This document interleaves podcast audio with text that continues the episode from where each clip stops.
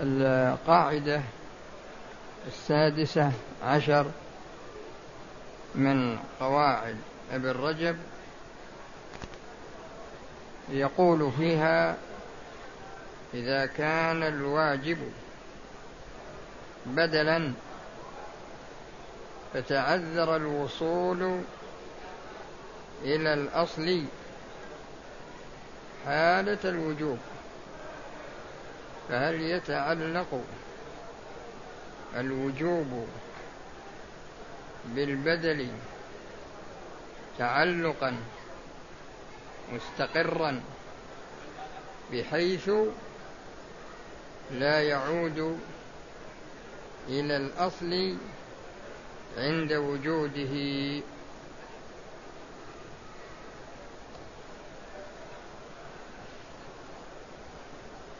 للمسألة صور عديدة. المقصود من هذه القاعدة هو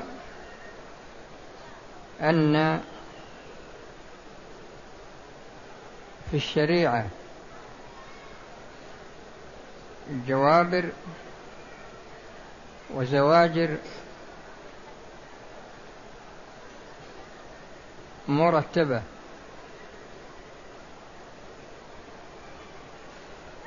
ترتيبا تنازليا بمعنى أنك تبدأ من الأعلى فإن لم تستطع الأعلى تنتقل إلى ما بعده وهكذا. فعندما ينعدم الأصل وتنتقل إلى ما بعده فهل هذا الانتقال انتقال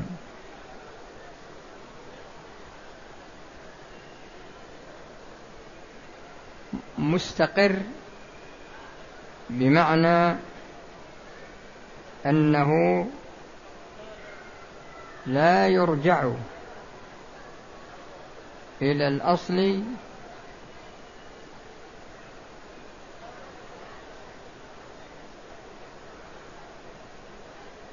عند وجود البدل وقبل الشروع فيه. فإذا قلنا إنه ينتقل انتقالا مستقرا فلا يرجع إلى الأصل. وإذا قلنا إنه يتعلق تعلقا مشروطا بعدم الأصل حتى يفرغ من البدل.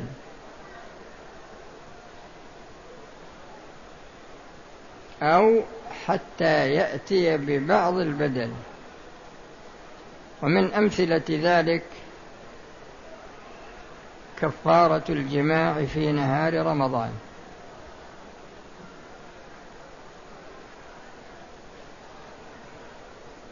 فالواجب عتق رقبة فإن لم يستطع يصوم شهرين متتابعين فإن لم يستطع أطعم ستين مسكينا. لكل مسكين كيلو ونصف من البر أو الأرز أو التمر. لم يجد الرقبة وانتقل إلى الصيام ولكنه لم يشرع في الصيام فوجد الرقبة. ولكنه لم يشرع في الصيام فوجد الرقبة. فإذا قلنا إنه إن هذا الانتقال لأن الصيام بدل عن الرقبة. فإذا قلنا إن الصيام أصبح أصلا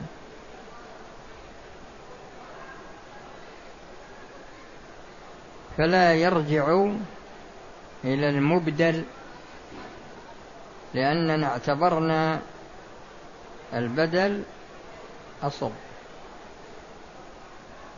وإذا قلنا إن هذا الانتقال مشروط بالفراغ من البدل أو بالشروع أو بالشروع فيه على حسب الخلاف بين العلماء.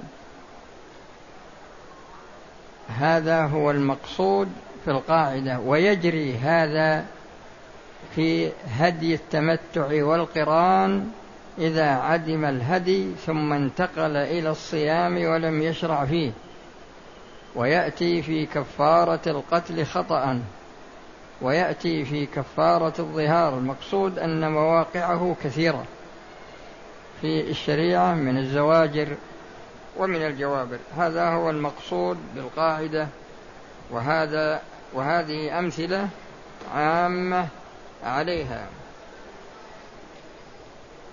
القاعدة السابعة عشرة إذا تقابل عملان أحدهما ذو شرف في نفسه ورفعة وهو واحد. والآخر ذو تعدد في نفسه وكثرة فأيهما يرجح؟ ظاهر كلام الإمام أحمد ترجيح الكثرة المقصود من هذه القاعدة هو أن العمل يكون مشروعا لكن قد تأتي به على وجه مطول.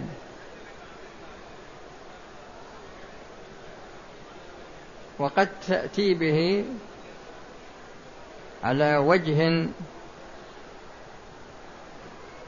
قصير أو متوسط.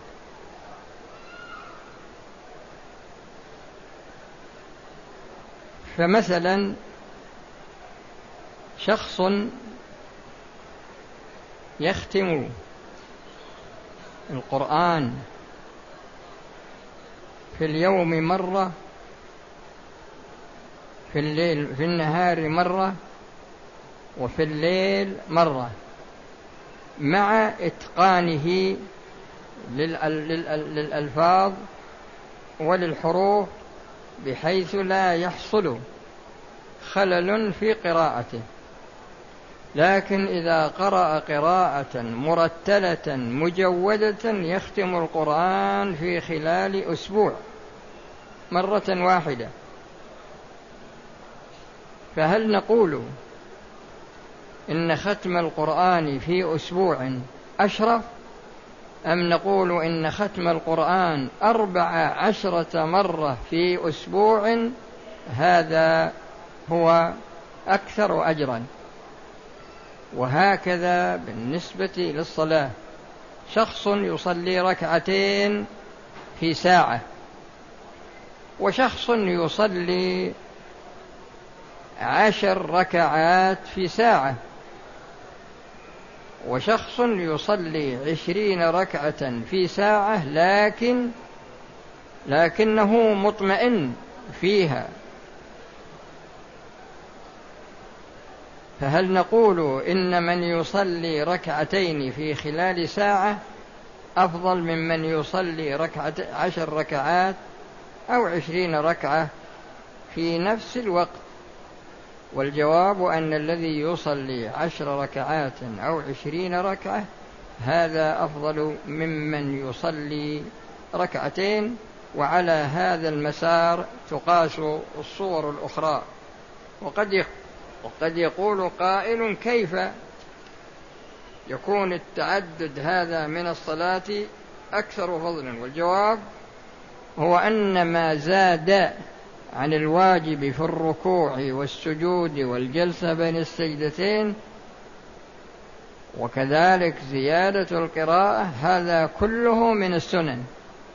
ما إذا تعد ما إذا تعددت الصلاة فما يأتي به هذا هو الواجب والقليل منه مسنون. وبناء على ذلك صار التعدد أفضل. وفيها فروع كثيرة لكن يمكن ترجعون إليها لكن المهم هو توضيح القاعدة. قاعدة ثامنة عشرة. إذا اجتمعت عبادتان من جنس واحد في وقت واحد ليست إحداهما مفعولة على جهة القضاء ولا على طريق التبعية للأخرى. في الوقت تداخلت أفعالهما واكتفي فيهما بفعل واحد وهو على ضربين. الضرب الأول أن يحصل له بالفعل الواحد العبادتان جميعا. يشترط أن ينويهما جميعا على المشهور. والضرب الثاني والضرب الثاني أن يحصل له إحدى العبادتين بنيتها وتسقط عنه الأخرى ولذلك أمثلة. هذه القاعدة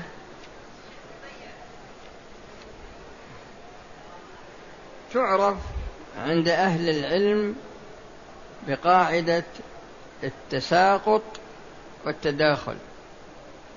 تساقط والتداخل.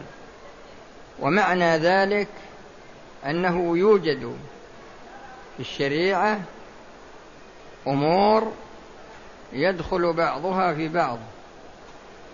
وأمور يسقط بعضها بعضا. ومما يحسن التنبيه عليه أن الأصل في الشريعة هو عدم التداخل وأن الأصل في الشريعة أيضا هو عدم التساقط. الأصل في الشريعة هو عدم التداخل والأصل أيضا هو عدم التساقط. فهذان أصلان يستثنى منهما بعض الصور. الأول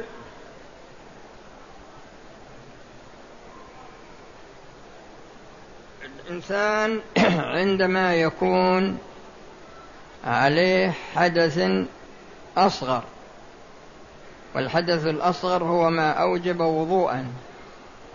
وحدث أكبر وهو ما أوجب غسلا.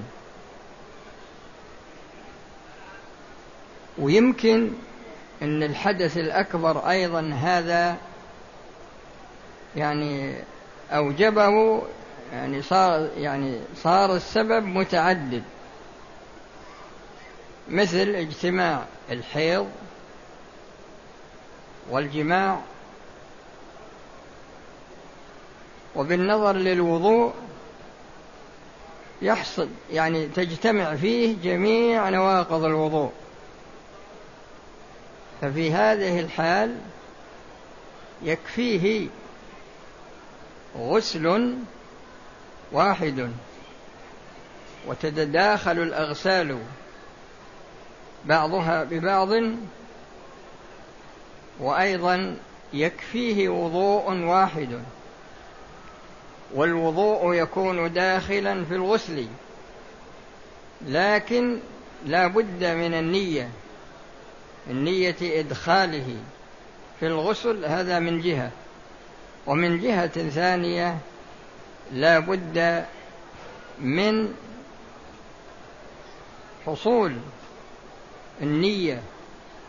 لا بد من حصول النية ولا بد أن يكون مرتبا. يعني يكون الغسل مرتب كترتيب الوضوء. وعلى هذا تقاس جميع الأمثلة. وذكره أمثلة كثيرة ترجعون إليها. هذا الأول هذا في التداخل. وبالنسبة للإخوان اللي عندهم معرفة لهذا الأمر فيه كتاب اسمه التداخل.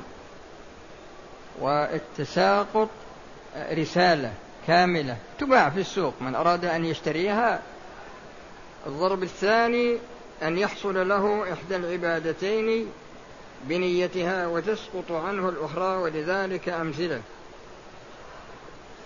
المقصود من من هذا من هذا الضرب الثاني هو أن يعمل أن أن يعمل عمل واحد ويكفيه عن العمل الآخر ويسقط العمل الآخر. بخلاف الضرب الأول فإنه يدخل في الآخر. أما هذا فيسقط. فمن دخل المسجد ووجد الإمام قد دخل في الصلاة فإنه يدخل معه وتسقط عنه تحية المسجد. تسقط عنه تحية المسجد. هذا هو المقصود من هذا الضرب في أمثلة كثيرة بإمكانكم أيضا الرجوع إليها. القاعدة التاسعة عشرة إمكان الأداء ليس بشرط باستقرار الواجبات. بالشرع في الذمة على ظاهر المذهب.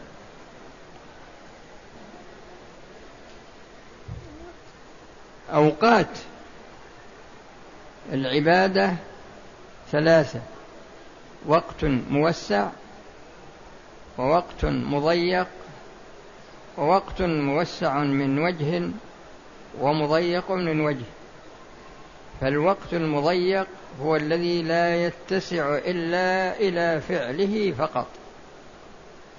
كرمضان فصيام رمضان وقته مضيق. والموسع مثل أوقات الصلوات الخمس. فإنك إذا نظرت إلى صلاة الظهر وجدت أنه يمكن أداؤها في خلال مثلا ربع ساعة نصف ساعة. وهكذا وقت العصر والمغرب والعشاء والفجر. وإذا نظرنا إلى ابتداء الوقت وجدنا أن وقت الظهر يبدأ من الزوال ويستمر حتى يكون ظل كل شيء مثله مع فيء الزوال. ثم يدخل وقت العصر ويمتد إلى اصفرار الشمس. ومن اصفرار الشمس إلى الغروب هذا وقت ضرورة لقوله صلى الله عليه وسلم من أدرك ركعة من العصر قبل أن تغرب الشمس فقد أدرك العصر. ثم يدخل وقت المغرب ويستمر إلى ساعة ونصف. عند ذلك يغيب الشفق. ويدخل وقت العشاء. ويستمر إلى منتصف الليل أو إلى ثلث الليل على خلاف بين أهل العلم وما بقي بعد ذلك إلى الفجر فهو وقت ضرورة. والأول وقت اختيار ثم يدخل وقت الفجر بطلوع الفجر ويمتد إلى طلوع الشمس لقوله صلى الله عليه وسلم من أدرك ركعة من الفجر قبل أن تغرب الشمس فقد أدرك الفجر فأنت إذا عملت مقارنة بين الأوقات الخمسة والصلوات الخمس وجدت أن الوقت أوسع من العبادة ولهذا يصليها في أول الوقت أو في وسطه أو في آخره. ولهذا جاء في الحديث آه، يعني أن الصلاة في أول الوقت رضوان الله وفي وسطه مغفرة الله. وفي آخره عفو الله. الوقت الموسع من وجه ومضيق من وجه هو الحج. فالحج وقته موسع من جهة ولكنه مضيق من جهة ثانية فلا يصح أن يحج الإنسان حجتين في عام واحد. لكنك إذا نظرت إلى أجزاء أجزاء الحج مثل الوقوف بعرفة يمتد من طلوع الفجر يوم عرفة إلى طلوع الفجر يوم العيد. إلى طلوع الفجر يوم العيد.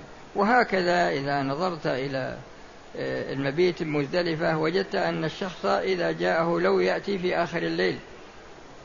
مثلا وإذا نظرت إلى الرمي رمي الجمار وجدت أيضا أنه موسع وهكذا. لكن لا يجوز للشخص أن يحج حجتين في عام واحد. هذا هو بيان كونه موسع من جهة ومضيق من جهة أخرى.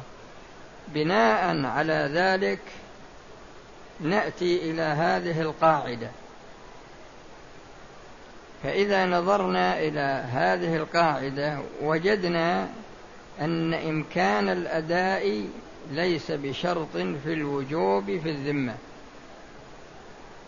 المهم وجود السبب وهو الوقت دخول الوقت. فالحائض إذا دخل عليها وقت الظهر يعني بعد ما زالت الشمس مثلا بقليل دقيقة أو دقيقتين نزل عليها الحيض.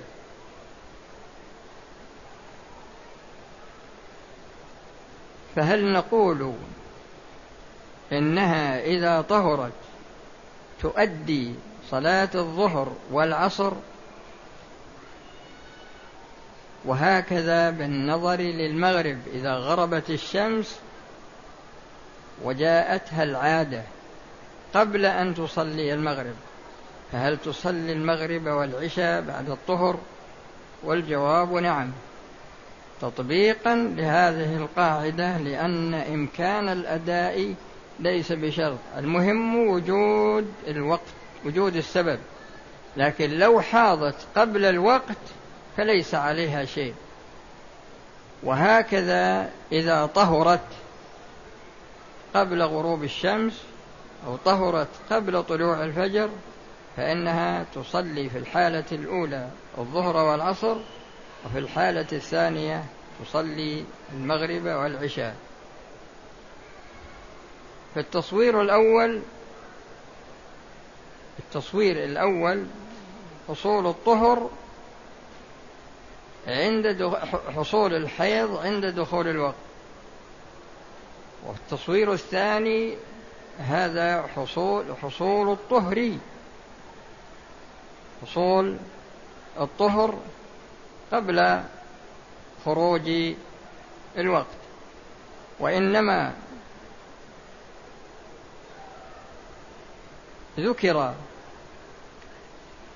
الجمع بين الصلاتين العصر والماء والظهر أو المغرب والعشاء لأن هناك أصل وهو وجود جمع التقديم وجمع التأخير بالنسبة للمريض الذي يلحقه بتركه مشقة يعني مشقة خارجة عن المعتاد وكذلك المسافر. هذا هو المقصود من هذه القاعدة وهذا ذكر بعض الأمثلة لها. القاعدة العشرون النماء المتولد من العين حكمه حكم الجزئي والمتولد من الكسب بخلافه على الصحيح. المقصود من هذه القاعدة هو بيان أن النمى هل تجب فيه الزكاة تبعا لأصله أم هناك فرق بين النماء المعتبر كجزء والنماء الذي جاء من الخارج؟ فنماء بهيمة الأنعام من الإبل والبقر والغنم هذا يعتبر جزء. والنماء الحاصل في التجارة هذا نماء من الكسب وليس جزء. وعلى ذلك فهل يختلف الحكم في الحالين أم أنه لا يختلف؟ فمن كان عنده نصاب من كان عنده دون نصاب ما هو بنصاب من كان عنده دون نصابه فكمل نصابا بنتاجه فهل يحسب حوله من حين كمل كما لو كان النتاج من غيره أو من حين ملك الأمهات لأن النتاج جزء من الأمهات. في خمس من الإبل فيها شاة فإذا كانت أربع وقبل تمام الحول نتجت واحدة. صار خمس. فإن اعتبرنا أن الأمهات هن الأصل فإننا نقول إن الحول يبدأ من تمام النصاب من تمام الخمس. وإذا قلنا إن النماء له حكم الأصل فإننا نقول إن الحول يبدأ من ملكه لهذه لهذه الأمهات. وهكذا إذا كانت تسع فكملت عشر إلى آخره. هذه صورة. الصورة الأخرى بالنسبة للنتاج الذي يكون من الكسب. يعني إنسان عنده مثلا أقل من الحول أقل من نصاب الذهب أو أقل من نصاب الفضة. وجد عنده في رمضان وأشغله بالتجارة ولما جاء محرم بلغ نصابا. فهل نقول إن النصاب يبدأ من ملكه للمبلغ أو نقول إن النصاب يبدأ من تمام الأصل مع الربح؟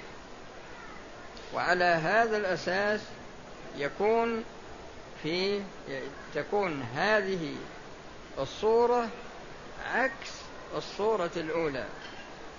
هذه الصورة عكس الصورة الأولى لأننا جعلنا الأصل جعلنا النتاج جزء تابع للأصل.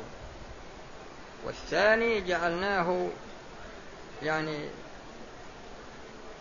جعلناه معتبر من ناحية أنه مكمل للنصاب ويبدأ الحول من كمال النصاب. أما الحالة الأولى فإذا اعتبرنا الأمهات هن الأصل يعني انعقد الحول من ملكهن. وإذا اعتبرنا أن النتاج كنتاج الذهب والفضة فإن الحول يبدأ من تمام النصاب. هذا هو المقصود من هذه القاعدة وفي أمثلة كثيرة بإمكانكم ترجعون إليها. الدرس الثاني نعيد إليكم لأن حصل فيه بعض نبي نعيد إليكم خطاب ال...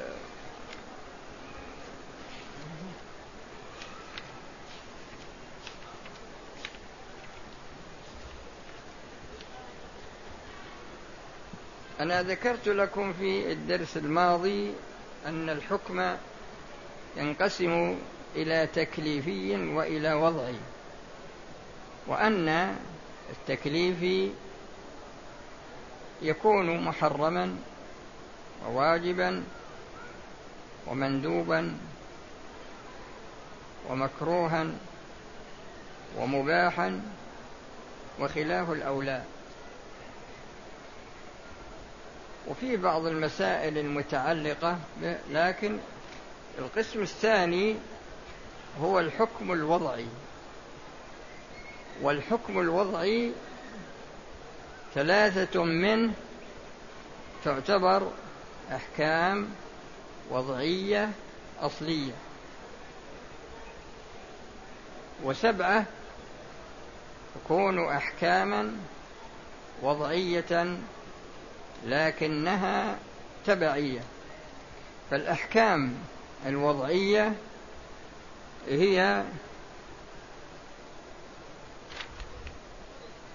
السبب. السبب والشرط والمانع. ثلاثة. فالسبب تعريفه من جهة الاصطلاح ما يلزم من وجوده الوجود ومن عدمه العدم لذاته.